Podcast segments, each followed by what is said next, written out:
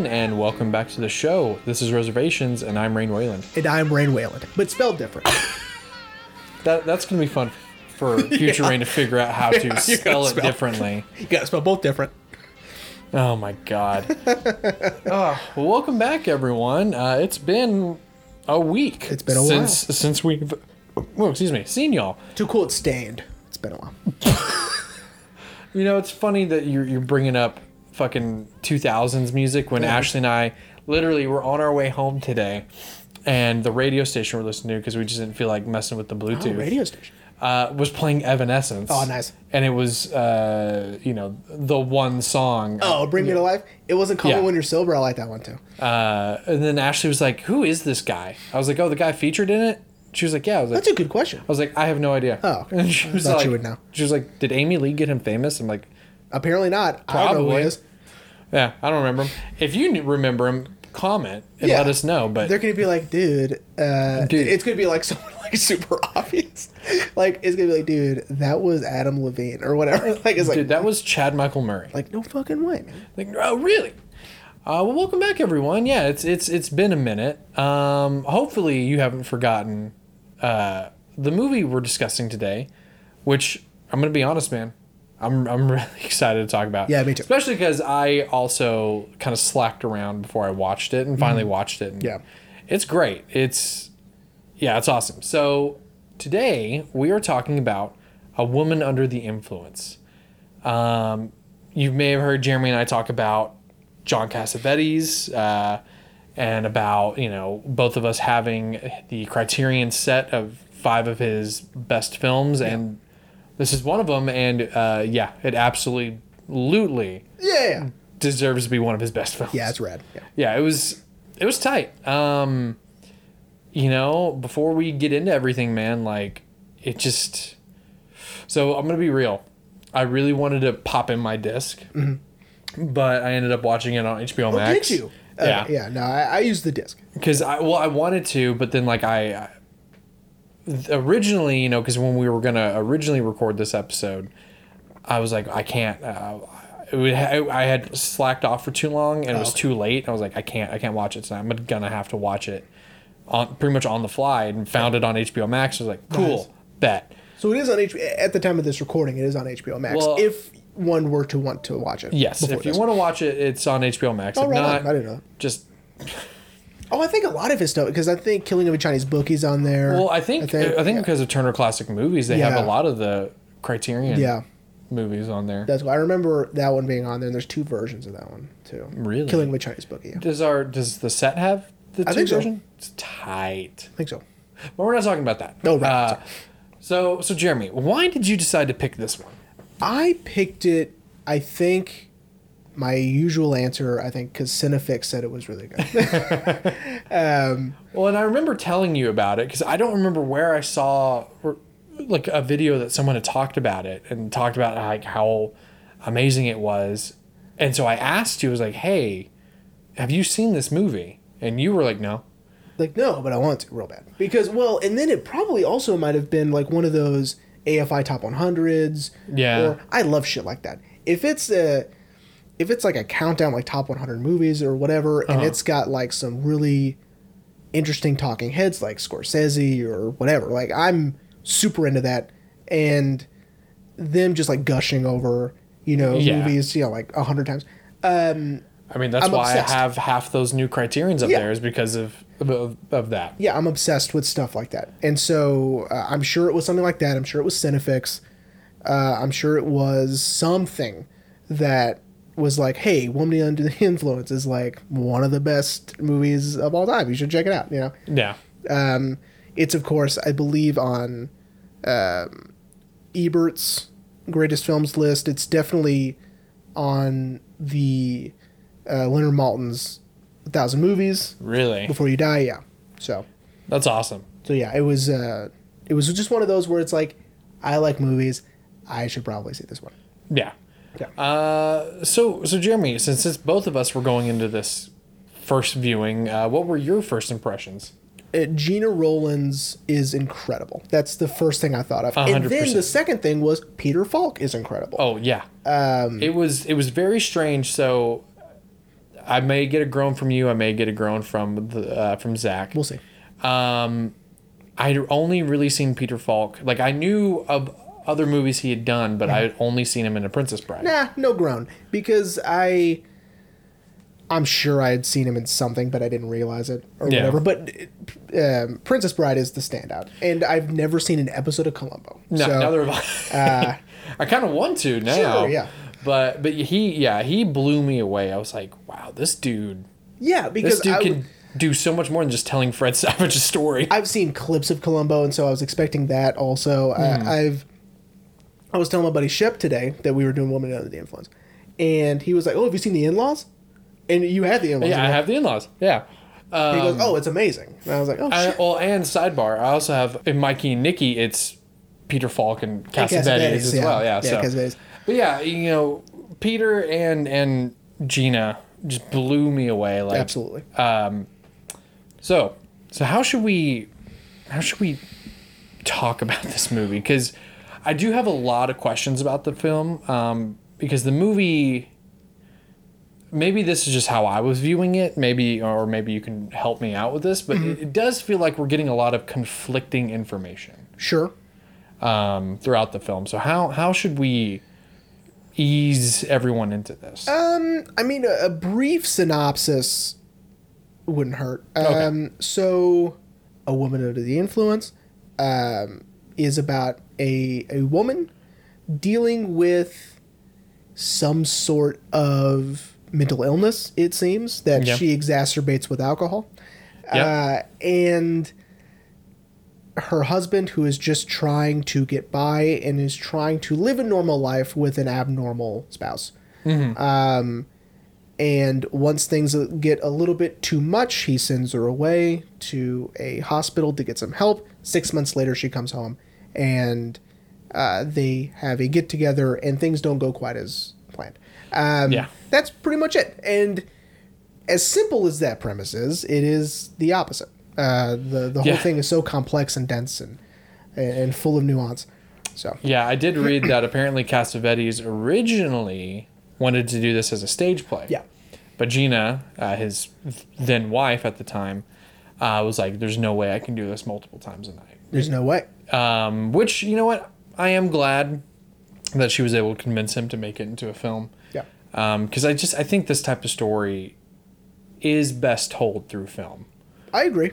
Uh, I think that I mean it would be tremendous to see as a stage Um, Oh, absolutely. because you would it would take a very special actress to pull off this Mm-hmm. sort of intensity and these this sort of erratic behavior night after night after night and keep it up. Oh yeah, and and yeah, be able to do it every single time. Yeah. Same nuances, everything. Yeah. Yeah. But yeah. Um. Okay. So. So let's talk about Mabel. Sure. Let's let's let's have everyone understand Mabel, our woman under the influence. Um. Yeah. You know, I do. I do appreciate that they were a little bit vague Yeah. with her mental illness.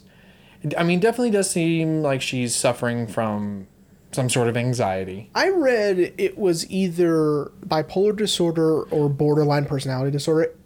It's not the point. Uh, the point is not to diagnose her, but Yeah. uh, th- those were the closest people kind of came to. But of course, it's not quite that because it's not quite anything. Yeah, exactly. Yeah, because she also is just, you know, it, Mabel. Because Mabel, and I love that we see it throughout the movie. She does have this sense of she knows what she's doing. You know, she and she even sometimes catches herself, like with the incident with Mister Jennings. Jennings. Sure. Jenkins. J- we'll say Jennings. Um, you know, she apologizes like if I've offended you in any way, I'm sorry. Yeah. You know, so she knows that she can be a little much. Different. Yes. Um, but I also see it as a way of but this is how she expresses herself is being different and being, you know, what what someone would consider, you know, uh, And in some ways, can't help it. yeah. right? Um, for instance, at the you know the the breakfast dinner, Oh, the spaghetti dinner. Yeah. Yeah, the spaghetti, the spaghetti breakfast. Yeah, yeah. um, but we're getting ahead of ourselves just a little bit because Uh, there's a moment in the beginning of the film where she goes to that bar and picks up that gentleman. Mm-hmm. Um, the next morning, it, it seems as if she's confused, Yes. right? She keeps calling him Nick. Yeah, and is sort of, you know, sort of confusing him with her husband, and they look nothing alike. So it's sort of like this is she doing that on purpose? Is she l- literally having a delusion, right? Or is she trying to keep herself from the guilt of cheating on Nick, right? Right. Who knows? I will say, I love how Cassavetes never brings that up. No. We're done with the scene. Yeah. She more than likely cheated on Nick. The guy somehow got out of there before anyone saw him, Yep. and we're done now. And that's it. She's not going to bring it up to him. She, he's not going to ask. Yeah. Um, uh, you know, he's not going to be like, "How was last night? Did you do anything? Did you go anywhere?" Nope. nope. None Yeah. Yeah. So I do appreciate that. Yeah. and So okay. I also do think Mabel is a product of her surroundings too. You know, I, I think this if we were to explain it, which I again, like you said, I don't the point is not to explain it. The point is not to diagnose her. But if we were to explain it, you know, she is a product of her surroundings. You know, her mother in law is very overbearing and controlling. Cassavetes' real mother. Okay, yeah, which I loved. Yeah. Um, her husband doesn't really know how to handle her sometimes, Right. um, and sometimes indirectly makes things a little worse. Like with the whole, you know, he's trying to get some sleep, but the kids keep bugging him, and yeah, and so and so he's just like, oh no, you know, it's it's fine, like you know. Right. Right. So I definitely think Mabel. It, yeah, she's a product of her surroundings Sure. too. So, but I also think she is very comfortable in her skin. She mm-hmm. she knows who she is. Yeah. I think whether- that's the other mean, thing. Yeah. Yeah. I think that she, like you said, is sometimes aware. Right. Yeah. I would say maybe most of the time. She's Yeah. aware. Uh, and she's aware of her erratic behaviors at times, and she uses it to her advantage at times, but also it's most of the time to her detriment. Uh, Hmm. For instance, her berating people on the sidewalk for the time For the of day. time. Um, Gena Rowlands' real childhood friends uh, Yeah. played the strangers, uh, and you know it's a famous scene. This is the scene that people usually go to when saying, "Oh, woman in the influence." Uh, here's the scene with her waiting for the bus. Right? Yeah. Uh, yeah. her waiting for her kids to come home from school, and she's doesn't know when they're gonna get off the bus, so she's and, and she's doing that thing that she does the, the the yeah, Yeah. that tick that she has um, sort of a physical manifestation of, of her whatever it is right yeah. um, and you know she's not dressed normally either you know she's sort of half ha- haphazardly dressed like uh, as if another indication of, of her mental instability Yeah. Uh, yeah, it's like a it's like a skirt and a turtleneck sweater. right? and yeah it's definitely a she's definitely wearing a sweater i i don't know about the dress but then she's wearing very tall socks with shoes that don't quite go with the socks and Yeah. you know i mean it's like you know um she seems very disheveled and of course cassavetes is showing us this through the point of view of like a bystander yeah, right. Someone just happened to be on the street, being like, "Look how look at that lady. look at that lady that lady's Yeah. doing something nuts right Yeah. that lady's not acting Normal. normal right Yeah. um, and and I love that. I love that Cassavetes is is not shying away from. He's he's not saying like, listen, you should really empathize. You should really like understand. He's just like, she's being crazy. Well, let's look at her being crazy. Yeah. And it, It- in a way, it, it it maybe will help empathize more Yeah. by seeing it through this lens. Well, especially when things all kind of come to a head. You know, middle of the movie. Like I was not expecting that to happen. Uh, like I was like, "Oh, we're in the middle of the movie. Like we still have another like hour to go." I know. um and uh yeah um okay I also really want to talk about Nick. Of course. Peter Falk. which um, which I'm sure people who listen, Zach mostly, um, are like, but you skipped the beginning. Oh, we haven't talked about Nick yet.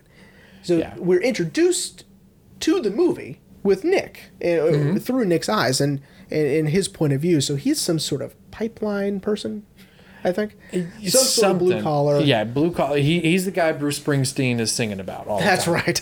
That's a good way of putting it. Um, Uh, yeah, blue collar. You know, work sometimes overtakes personal life.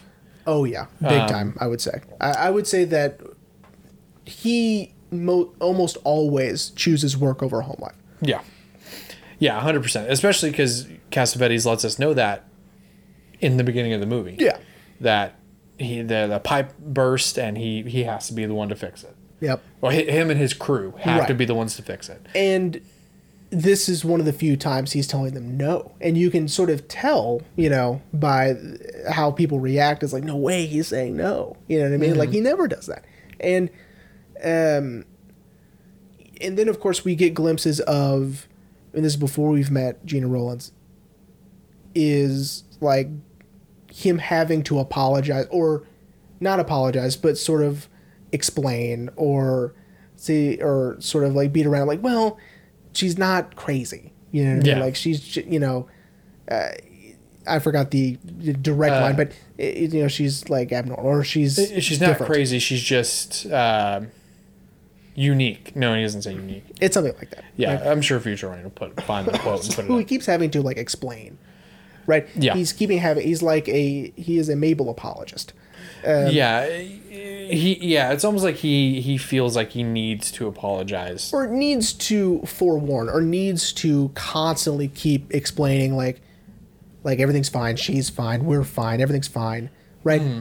and he's keeps having that constant weight of you know or anxiety of people are gonna you know find out about Mabel and you know people have found out about people have heard things and Yeah. I'm, I keep having to explain I keep having to you know make excuses and whatever right Right. um, and we see that immediately in the movie and so it's already established that there is this sort of tension between the two of them that no matter how much he loves Mabel and he does you know there there's this sort of wall in between them which is whatever's going on with Mabel right Right. and having to break his promise to Mabel and having to cancel on her is sort of this unbelievable weight that he has to now carry because he's like, I I have to tell her and I don't want to, and so that's why he waits till the very last minute to do so, Yeah. right? Yeah, because yeah, because yeah, his uh, his crew was like, just, just call her, just tell her, and he's like, "Oh, I can't, like, I can't. Today was supposed to be, tonight was supposed to be, you know, just us. We already sent the kids off. I can't, I can't do that. Yeah, and it was funny to hear how he was trying to explain it to whomever he was talking to over Uh, I think it was Eddie. over the phone was like, I'm, I'm having dinner with my wife. You're what? My wife. I'm having dinner with my wife. My wife. You know, Yeah. like he almost wanted to whisper. He's like, I don't want people to know, but I love my wife and I'm having dinner with her. Yeah, you know, as if that was something to be ashamed of, and we're going to get into that. Yeah, Um, as if it would. It's like, surely Nick isn't like. Like he doesn't like like his wife, right? Like he doesn't like spending time with her. That's weird, right? yeah, You know, like, and it, it might be sort of the time, right? This is 74. yep. It could Well, be seventy two. 72. It could be the line of work that he's in. Yeah. Uh, the macho attitude uh, of not only the line of work, but also the time. It's a combination of the two. Um, also, geographically, where he lives, right? Yeah, Los Angeles. It, it could be a combination of all of these things. Um, of why that sort of, and it, it probably made perfect sense at the time. also, Yeah. right? To me, it's weird because I'm like, of course you want to spend time with your wife, but um, maybe not. You know, it's sort of that classic sitcom husband where it's like, oh, I gotta see the one. You know, Yeah, yeah, yeah, yeah. Gotta, you know, we gotta go have dinner tonight. like macho, sort of like I don't even like girls, um, sort of a deal, right? Um, but and I'm glad we're talking about Nick because in some cases, Nick is the protagonist. Nick Yes. is the focal point. Mabel's not really. Mabel is, in some cases, an antagonist, but in other cases, she is just the the driving force that makes that that drives Nick's decision making hmm. and Nick's emotional state, right? Right. Because really, we can identify more with Nick because we're not going through a mental breakdown, Yeah. right? Maybe you are, and maybe you identify with Mabel. That's fine. But I'm saying most people watching the movie are we're like, I understand where Nick's coming from because that would be hard to deal with, right? Yeah. And I, I read that, you know, Nick is still trying to have this normal uh, Norman Rockwell marriage that presumably, and it was alluded to, started out that way, right? Yeah. Oh yeah, with this whole like you know she cooks, she cleans, she makes the bed. Yeah. Like what more do you want? like it and it probably started out fairly routine and quote normal right because i'm sure she didn't he didn't marry her with this mental instability like that came Right. later uh, and i assume her drinking probably made it way worse Yeah. it is it also alludes to her drinking, right? Um, and again, Cassavetes is not doing a it's not a puzzle box. You're not trying to figure it out. He's not telling you what came first. He's not telling you, you know, this caused this, which led to this. It's just sprinkled in this sort of character development that it's like, well, she also does this. Yeah. And sometimes she does this. but where did it come from? Who knows? Right? Yeah. Uh, you can just tell that it hasn't always been this way. And it's killing Nick. Yeah. It's driving him crazy. Mm-hmm. In some cases, he's crazier than she is. Oh, oh yeah. Uh, Which is, I think, where I was referring to how we get this conflicting info, Yeah. information later on, Yeah. with Nick being crazier than her. Right, right. Yeah. Nick, of course, he has a temper problem. Yes. We know that. Yeah. so I, I- this leads into the spaghetti dinner, um, which is a gigantic portion of the movie, Yo. Yeah. Um, yeah. We sit with this for quite a bit of time. a long time, Yeah. and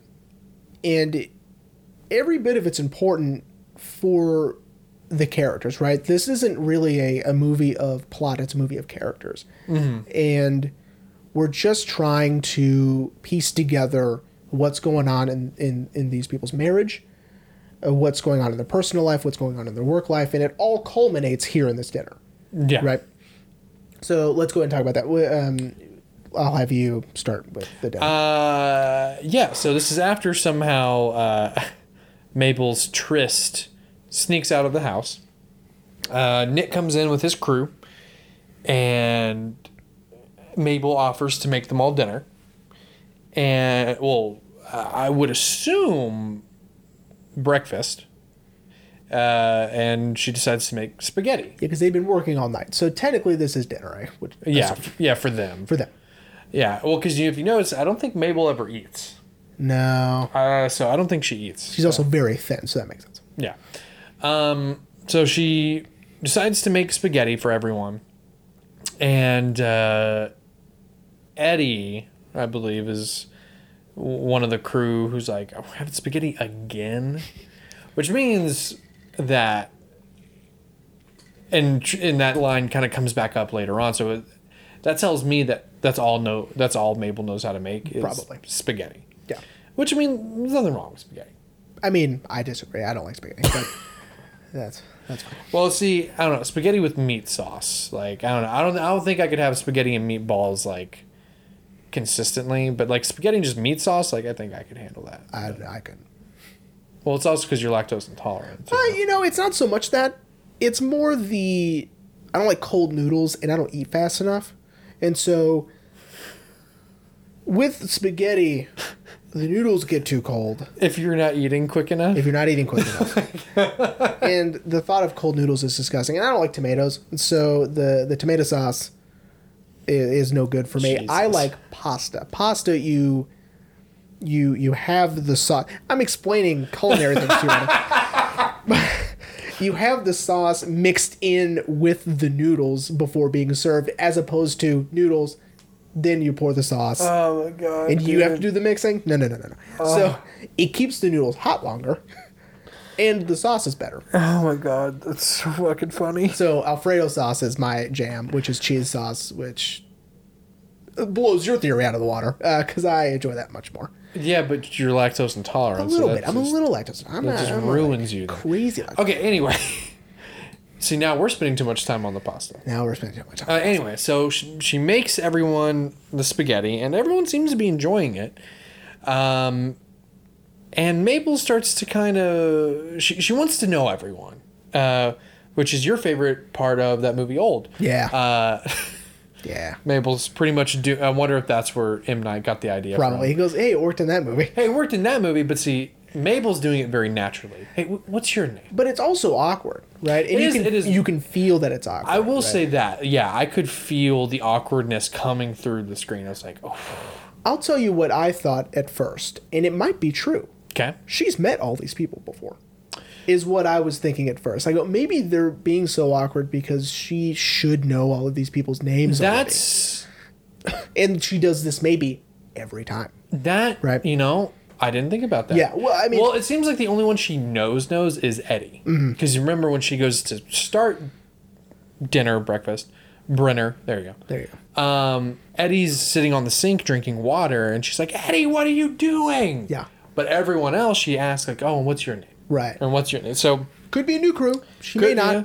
I, I just had a feeling that maybe this isn't the first time they've had this conversation. But when it escalates, you know, she says, "I love those guys." yeah. So I don't know. I think your theory is starting to sound a little true that maybe she has met them. Maybe. But then again, some of the other guys, they do. You know, they're like, "Oh, you know, my name is," you know. Mm. So maybe some of those guys are new. I don't know. Who knows? I don't know. Anyway, so yeah, she's meeting all the guys and getting to know the guys, and you know they're, you know, they're having a good Brenner, I guess. You know, uh, I love that the one Italian guy gets showed up. That was that was hilarious. Yeah. Uh, one of the guy, one of the one of the crew members is Italian, starts uh, to serenade everyone. Yeah. And then gets uh, showed up by uh, one of the other crewmen who um, is definitely not Italian and uh, kills it. Yeah, great voice. Great. Uh, dude, if yeah, crushes it, and Mabel decides now to flirt. I don't feel like is the right word. in a, in a in almost a childlike sense, she gets overstimulated and too excited, Mm-hmm. right? And that sort of brings on another sort of uh, layer of this awkward uh, interactions, right? Because Mm-hmm. now she's getting, a- and you can feel Nick feel this also. Like she's getting too excited. Like- she's getting, you know, it, it's it's going to escalate. Her behavior is going to escalate. Yeah, and she asks one of the crewmen to dance with her, and he's like, "No, no, no, I don't dance. I don't." Dance. And she's very adamant. Dance with me. Come on. Right. And Nick, to Nick's credit, he has been very calm up until this point. You know, Mabel, no one wants to dance. Sit down. Yeah. And uh, then we get his first kind of we we we kind of I mean we kind of got it at the beginning of the movie with Eddie when he's like she's not crazy don't Yeah. say she but Yeah. we really see how bad Nick's temper is Mm-hmm. uh, when he yells at her in front of everyone to sit her ass back down. Yeah. Uh, it's it's like the Dane Cook joke. It's like, Daddy just hit mommy at the dinner table while trying to eat. Still, Right. Yeah. Yeah. yeah. I'm fine. Mommy's fine. I don't want to eat. Um, and yeah, and Mabel very awkwardly goes and she sits back down. And luckily, the crew guys they they're like, yeah, we gotta go. Yeah, and again, it's sort of like Well, I'm sorry, I forgot. Then after that, Nick takes a call from his mom, and Oh. that that's the cue for everyone to be like, yeah, we gotta go. yeah. Um, Sorry, I didn't mean to cut you. no, it's okay. So one of the main things that one of the articles I read talked about was this idea, this concept of male embarrassment, the, the American male embarrassment. Right. and it's fascinating to me. So it, it's just like it sounds, but again, it, it fits more with this sort of time period, this sort of alpha male macho to be embarrassed is a sign of defeat, right? Yeah. It, it's it's emasculating to be embarrassed, and so uh, Nick is struggling with this throughout the movie, and n- no more so than in this instance uh, of her of Mabel's sort of you know her her behavior getting a little too I don't know fun and whimsical I suppose uh, or Yeah. awkwardly whimsical and and sort of this carefree sort of childlike you know and it's embarrassing to him right Yeah. he is embarrassed by her in front of his crew Yeah. and in yelling at her it's also embarrassing so it's not like he's getting away from it right Right. um, but again, it's proving Eddie right, number one, that she can be a little erratic, right? And that, you know, uh oh, like maybe they're right. And having this happen in front of people that he works with is embarrassing. Yeah. And this happens again a few other times in the movie, right? Uh, one at the uh, um, another time at their house. This is the the straw that breaks the camel's back. That uh, The, the Has pa- Mabel. The party. yeah. Yeah. the party, and then again at the welcome home, right? Um, Nick is the personification of American male embarrassment, um, which at the time is sort of uh, taboo, right? Yeah. Um, the idea that you know men struggle with these things and they're embarrassed by it, and in being embarrassed by anything is then exacerbating the right. It's just Yeah. like a struggle. Um, I probably didn't explain that correctly, but um, I, I I thought the idea of it was fascinating, and it added a layer, and it it colored in some of the blank spaces about Nick for me. Yeah. The idea that he's struggling with this, I go, that makes sense.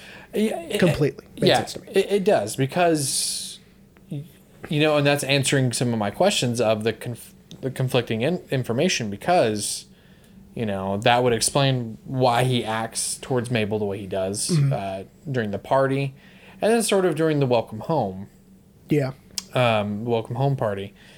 Um, but yeah, but then you know, but then I think the reason why I got kind of I would say confused because then we get these scenes of very sweet and tenderness between the two of them. You know, like of them laying in bed and then how she you know, she gets a call from the city and they're like he's like, you know, they want you to go in, Nick. And he's like, Well tell them I'm not going and she hangs up and he's Yeah. like, did you, hang, did you hang up on them? And he's just so like yeah, yeah. you know and and i think that's why it was hard for me to f- figure out what was happening in the escalated scenes Right. because it's like well just a second ago y'all were being very sweet and tender yeah. and now we've got nick screaming at mabel Yeah, I think for me it's the he is cherishing these moments of normalcy, these moments of uh, of levity between the two of them. He is he's almost surprised by them at this point. Yeah. Right? He's like, "Oh, we're having a good time." You know? yeah this is wonderful. And then of course when that when that ceases to be the case and when she quote ruins it or if someone else does he he, he can't handle it because he's like Yeah. I almost had it. I almost had this normal life back. yeah so would you say that's what happens during the party Yeah, absolutely. Okay, so so ladies and gentlemen, the party. Yeah. Um, Go for it. Because Mabel, I I love how she comes up with this idea. She wants the kids gone because she's trying to spend time with Nick, and also because you know Nick had been up all night working. She wants him to get sleep, so she comes up with this idea that we're gonna have a party, have invite some of your friends from school. We're gonna have you know a good time. Uh, so some of the friends come from school, but the friends bring their dad, not their mom, which implies that the mom knows Mabel and knows Mabel's condition. It's very possible. Husband does not, apparently. Yeah. And uh, I'm gonna be honest, I didn't like this guy's face, so I was like, I was like, I don't like this guy, and apparently Nick didn't either. Yeah. But anyway, and this guy, he's just being very standoffish, doesn't understand really why they're there, um, and kind of confronts Mabel. And, and even though we hadn't seen Mabel drinking before that, We did Um, at the bar, but that's about it. yeah, but you know, he infers like you know you're acting a little strange. Have you been? Uh, yeah, have you been drinking a little bit there? And he's just kind of fed up, and does the sensible thing to gather up his kids and get out of these people's house. Yeah. Um, and then this is where it kind of escalates because before this, Mabel had told Nick, like, oh, you know, got Mr. Jennings over here. You know, he was being a real stiff, but I loosened him up, which I think also was kind of concerning for Nick. Like, wait, first of all, who's Mr. Jennings? Right. Yeah. Second of all, what do you mean you loosened him up? Yeah. Um, which is why I think Nick comes in so heated Yeah. from the from the get go. Well, and then you know it infers like, what did you say? What did you do? What did someone see you say or do? Right? Like it's it's like I wasn't here to witness it. Therefore, I'm assuming the worst, and it's another chance to be embarrassed. Yeah. Right? Yeah, so so so this is where I was talking about where you know Mabel I think knows of her um, uh, eccentrics as she's apologizing to Mr. Jennings, but then Nick comes home, and Nick wants to know who the hell this guy is, and almost out of nowhere hits Mabel, Yeah. um, and then blames it on Mr. Jennings. Look what you made me do Yeah. And then they get into a fist fight. Um, all the while, uh, Mabel and Nick's youngest child, Maria, is running around downstairs naked. Yeah. And there's just absolute chaos Yeah. that has just imploded essentially. And uh, this is where this is where I was the most confused at. I didn't understand the dynamic of their relationship, and Yeah. in the editing of the film itself. Right. Yeah. It is sort of it's bizarre in its editing because it's not. It's sort of chaotic, and I think that's probably the point. Yeah, I think so too. Because you know, because we get Nick, you know, screaming at Mabel like, you know, we're pretty much he's done with this. That we're gonna have you committed. Yeah. But then only a few scenes later, he's, you know, threatening the doctor that he called mm-hmm. to come and I guess diagnose Mabel. Yeah. So that's where I was like, wait, what's happening? I know he's sort of all over the place. Which I think adds into your theory of Nick being embarrassed and now, you know, he's feeling maybe guilt of, well, I'm about to send my wife away. Right. How is that going to look? Right. Um, you know, because then he's, you know, he literally gets down on his knees at one point and begs Mabel to calm down. Sorry, my ear just started ringing. Um, yeah, and it's it, the scene is very intense, you know, because we've got a lot of adults yelling at adults. Yeah. You know, we've got, you know, uh, Nick's mom screaming at the doctor to take Mabel away. Um, and Mabel is trying to get the doc to understand, like, hey, like she thinks I don't, I can't handle my kids, but they're my kids. You know, and Nick is trying to almost keep the peace between both his mother and Mabel. Yeah. Keeps telling his mom, like, to, shh, like, stop talking, like, don't say anything. Um, and it, it's just, it's very, very hard to watch. Yeah, I agree. Truth be told. Yeah. Uh, just because we don't know. It seems very private. Yeah, uh, yeah, yeah. That's that's what it was. I was like, Yeah. why should why do I feel like I shouldn't be watching this? Yeah. It seems private. and especially with you know again Mabel spiraling pretty much. You know she goes from very sweet one second, you know, telling Nick, you know, I'm not mad at you for hitting me. You've never hit me before. I'm not mad at you.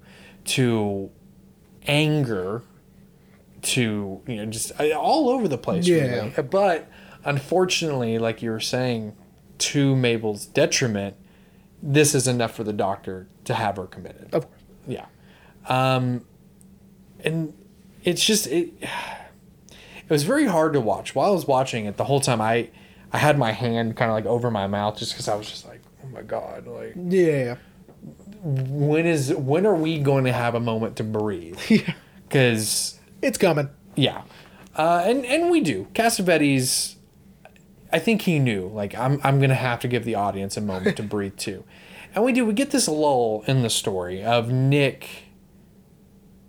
Now, kind of, almost trying to understand the decision he just made to send Mabel away, um, and almost in an attempt to try to make himself feel better. You know, by picking up their kids from school after they'd probably only been at school for like an hour uh, and taking them to the beach and letting his kids drink beer, Yeah, which I was like, that's like, it's fine. uh, but it's you know it's it's strange this this kind of lull, mm-hmm. the, the the time that Cassavetes gives us to breathe, Yeah. you know, because it's like Nick, you shouldn't be doing that. Yeah, you know but again i think i interpret it as he's trying to make himself feel better like he feels guilty over Mm-hmm. Yeah. the decision he just made of sending mabel away because he even tells the kids like sorry i had to send your mom away right. Yeah, you know um and nothing really that important happens not necessarily. I mean, it, it's good for for us to see what what Nick's been up to, what he's doing, how he's handling it, how he's handling being alone with the kids, which isn't great. He's he's not amazing at it. Um, yeah he gets sort of angry, of course, at them also. Um, but then it's six months later, he's excited and he gets Mabel back. Yeah, and probably my favorite part about this movie, not necessarily my favorite part because it's not existent, is we don't see the therapy. We don't Mm-hmm. see Mabel at the hospital. We, you know, none of that is being shown, and and which again implies that this is more a story about nick Nick, right? yeah and less about Mabel, even though this is very much a story about Mabel, but I would say it's about a 60 40. yeah i would agree yeah because and, and truthfully i didn't really want to see mabel like in No. therapy and you know talking to a doctor and you know Getting shock treatments, I don't care. Yeah. You well, know? spoiler alert, she got shock treatment. Oh, yeah, sorry. Um, but yeah, so Nick thinks it was a great idea to invite all of his workers and their wives over to the house. So, well, they said they had like 60 people or Yeah, something a like that. bunch of people, yeah. And because he, thinks this is what Mabel's going to want. Um, all these people here to welcome her back home, and we're going to have a great time. You also might argue that he brought them all there to prove, like, see, now she's fixed, now everything's better, and now we're better, and no need to think anything else because she's Yeah. fixed, she's fine. Yeah, but and again, again, conflicting information. His mom is the one who's like, we can't have all these people here. Yeah. I told you family only, Yeah. and she's insistent that almost that this is going to overwhelm Mabel. Mm-hmm. You need to send these people away, and he does. He begrudgingly does. He sends everyone away. Yeah. And you know, this is where we, you know, we see Mabel coming home, and truthfully, I knew I was like, they they fucked her up. Like they they probably gave her shock treatment. They they fucked her up. Yeah. Um, and it's very apparent. And Gena just su- just such a great job of playing Mabel now very subdued and um, submissive Yeah.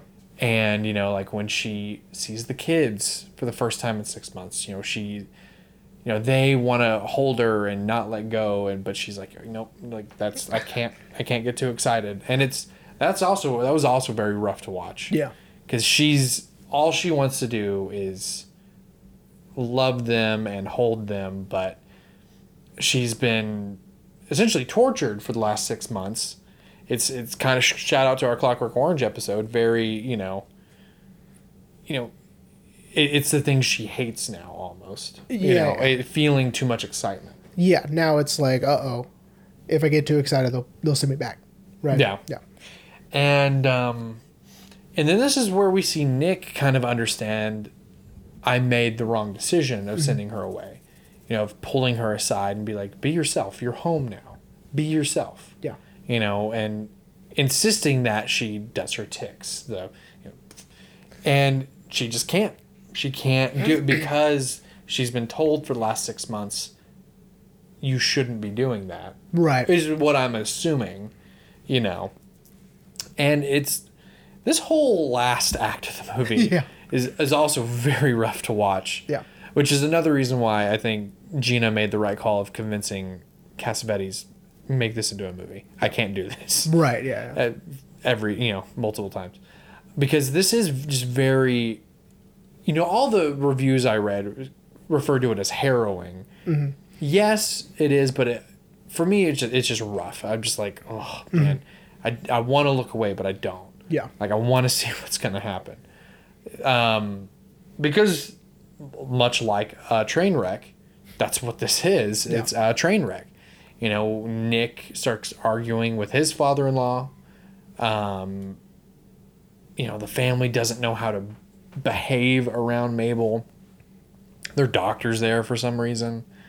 Um, i was really wanting mabel's mom not necessarily i'm going to say fight but not like fist fight but to fight with uh, nick's mom because it was essentially nick's mom who pretty much made the call to send mabel away and I kind of wanted it to, to turn into sort of a family drama, but I think that would have undercut a lot of things that we'd been seeing. Yeah. Had it had the movie turned into a family drama Right. Right. in the last forty five minutes of the Yeah. movie.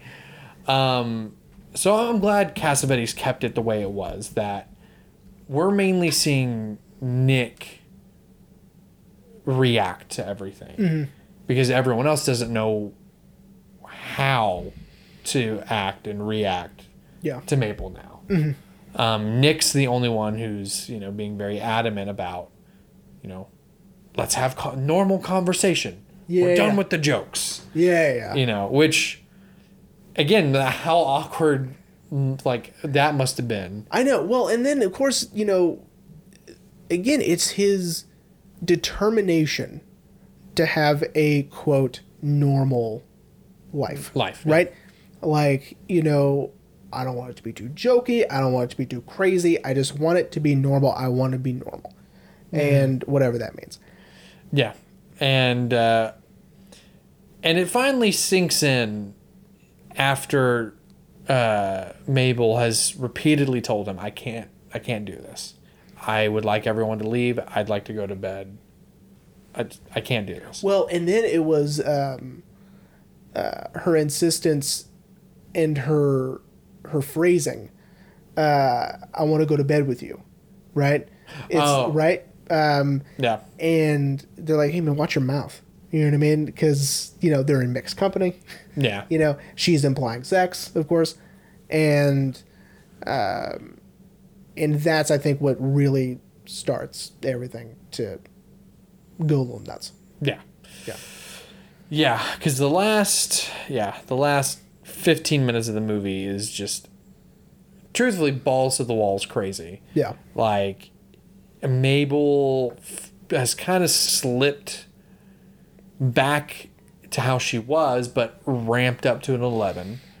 You know, she's on the couch, and Nick finally is like, Every, everyone, just get out, get out of my house. Yeah. yeah. And he doesn't know what to do about Mabel, and so he hits her again Yep. and then he's fighting with his kids and because the kids are like you know leave mom alone Yeah. I'm pretty sure mabel tries to kill herself Yeah, in a way. is, is that what it, what's implied because she runs to the bathroom yeah, yeah, yeah. I mean, it's it's implied that she was gonna try, yeah probably. uh, it's just you this just escalates But- so But then you have him slapping her, and it and it knocks her back to normal, right? Yeah. Ish, Eh, you know, as normal as you can get. A- after yeah, domestic abuse And then they're fine, and then Yeah. the movie ends with them trying to just clean up and go to bed, right? yeah and you could tell they're kind of kind of joking with Yeah, each other and they're having a decent time. They're they're having sort of this nice, sweet time together, just picking things up and getting everything ready for bed and Mm-hmm. folding the the bed back and moving the table and closing the doors and turning off the lights and Yeah, it's so it's. I think that's why I was having such a hard time because we we you know Cassavetes shows us these such you know tender and sweet moments between the two of them and you know with their kids. Um, and then you know all hell breaks loose the very next scene or you know, the previous scene. Yeah. But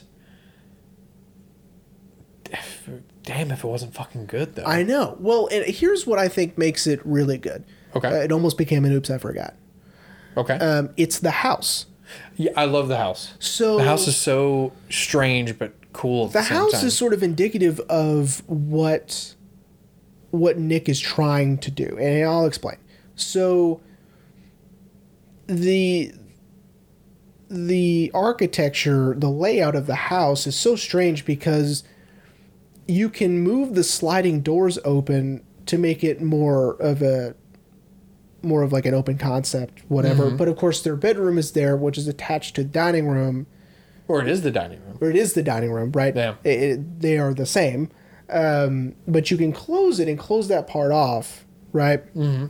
And and it just be the bedroom, right? You can turn it into Yeah. just the bedroom, and of course that leads into the kitchen, which there's also an upstairs, which there are bedrooms upstairs.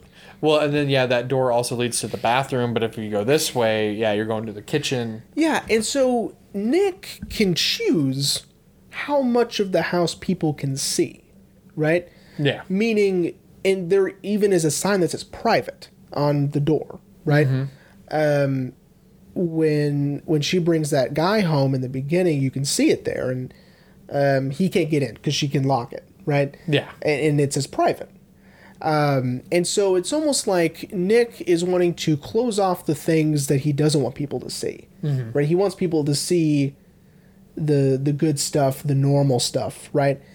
Uh, and it, I don't know. It's sort of the layout of the house is completely intentional, and and you know there's a reason why it's laid out the way it is. Yeah, it's all. It's almost. It kind of made me think of. Uh, Kubrick, you know, The Shining, and Kubrick's impossible layout Yeah. of the Outlook. Uh, outlook. Overlook. uh, overlook. Yeah. Um, yeah, because you know if you were to track Jack Torrance's route through the overlook in the in, in the opening scene, the window in um, I can't think of his Ullman. name. Ullman's office shouldn't be there. Right. You know, so that's what it made me think of. Like this layout of this house is It's so bizarre. Impossible. I mean, I, I wouldn't say like in a in a surreal sense impossible, No, but yeah, it yeah, is but it's just- of bizarre. Yeah. I will say though, sidebar, I was thinking, I'm like, while I was watching it, I was like, you know, it's not very safe though, because they're downstairs and the kids are upstairs. Mm-hmm. Like, it's going to take them a while to get out. Like, if someone Oh, breaks well, yeah, in, yeah. you know. But You're Yeah. worried, you're worried about their safety. yeah, I mean, obviously. Obviously. I mean, especially after what I, you know, two and a half hours of you know, Oh, I know. domestic violence. Yeah. Jesus. I know. Um, but of course, it ends with them putting the pieces back together, literally by fixing up the house and getting Mm-hmm. ready for bed, and again having this very brief sense of normalcy. This is something that Nick loves. Well, and, and something I, I I really loved is, you know, when he's bandaging her hand, you know, she asks him, you know, do you love me, Nick? And I believe he does. Of course. But I love that Cassavetes wrote it as it didn't need to be said. Mm-hmm. That he just has to look at her and she knows, like, I do love you yeah. and and I just I love that because of course you know as everyone knows, Peter Falk does have sort of a lazy eye. I apologize, everyone. I forgot. I thought my computer was muted. Whoopsies. Um, but it just how he looks at her, this look of you know I do, and he doesn't have to say it. I don't. I just I, I have to say that's probably my favorite shot. okay. Yeah. But but all in all, man, I mean it was it was phenomenal. Yeah. Um, it was very intense, very rough. Um, I mean, there's a reason it's talked about the way it is. Yeah, Right? There's a reason Cassavetes is talked about the way he is, um, being such a an interesting, influential filmmaker. Yeah. Right? Um, yeah. Apparently, uh, I don't know if you read this. Apparently, it was his decision with the uh, the blue kind of bucket hat for that Nick wears. Oh, yeah. Because apparently, the day of, they're setting up the scene, and Cassavetes ran to Peter Falk and like put it on his head and was like, "There we go," and that. That became that became Nick's hat because Yeah. that's what Peter Falk said. He said he ran up to me and put it on my head. Yeah. uh, which you know, I don't know a lot about Cassavetes. I was like, but that that sounds like something That's he would- funny. Yeah. It- It's sort of on the fly and, and, Yeah. and sort of like that's what was missing. yeah. Okay, now you can start. Okay. Go. That's it. Uh, so Jeremy, Yeah. are you ready to wrap up? Wrap up. Wrap up. I am. I am ready to wrap up, wrap up, wrap up. Uh, good choice, whoever picked this. You Uh, did. yeah, Oh, you just want me to say that? I did. Okay. Um, I I enjoyed it thoroughly. I'm So so happy I watched it. Uh, I believe four and a half stars on Letterboxd. I gave it. yeah. uh, I need. I think I need to do my Letterboxd. Um, I got to do Letterboxd. Uh, I really wanted to show Ashley the movie because you know, since Ashley also has, you know, she has anxiety. I was, was hoping she would relate to it, but since I saw it first, I was like, she may not like this one. no, well, I guarantee you, Haley would just fall asleep. Yeah. Uh, no, I mean not even a question. It- her, the, her, her watching them eat spaghetti, she'd fall asleep. she would say, "Nothing is happening." I, Nothing is happening. Nothing is happening. Where's I'm the bored. pillow? I'm bored. so, uh, not to say that she isn't cultured, but she does not like slow cinema or or nuanced cinema. She, uh, you know, she's she's into different stuff. That's all. That's all good. Uh, but yeah, I absolutely love this movie. So and I. Yeah, and I can't wait to check out the other stuff. I, I think the next one I'll watch is probably uh, Killing of a Chinese Bookie. Is Yeah. Uh, and- well, see, and I, what a title. I know. A killing of a Chinese bookie. What a title. I Um, now, I do want to ask this, and I guess this could be an oops, I forgot, and then, Okay, yeah. then we'll close out the episode. Why is it called A Woman Under the Influence? Great question. So I, I I read very in a very brief thing that it's like is it alluding to her drinking? Is it alluding to possible drug use? Hmm. Under the influence of what is unclear. Um, under the influence of Something? mental illness, under the influence Oh, yeah. of uh, alcohol, under the influence of drugs. I, I think that she's just under the influence, right? She is struggling with. Something. That is, yeah. She okay. is struggling. Yeah. That is sort of the the point, yeah. right? And again, it doesn't matter what. And Cassavetes does a great job not alluding or not leaning which way more, right? Yeah. It is all equally the same thing, which is anything. Yeah. Yeah. Yeah, man. All right, buddy. Okay, I'm excited, man. So, so next week uh, is my pick. Um, and, uh, you know, we had a whole week to Ow. No, it was my fingers. To uh, we had a whole week for me to decide and uh, with some help of some friends i Do I know these friends? Did I approve of these friends? no Damn it. did i approve of your friends No. yeah because they're not me Ugh. and you would say the same thing I would.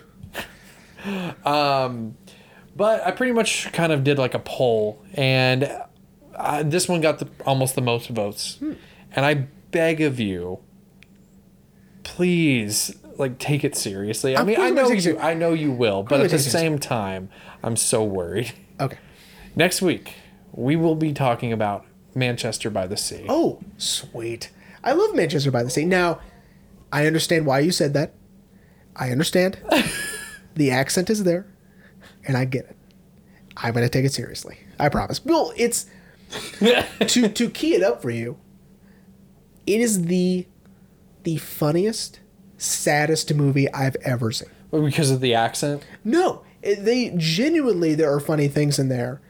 Uh, the dynamic between the two of them, there it's it's sort of like a, an odd couple sort of thing. But then, of course, the the movie is devastating, and Oh, so yeah.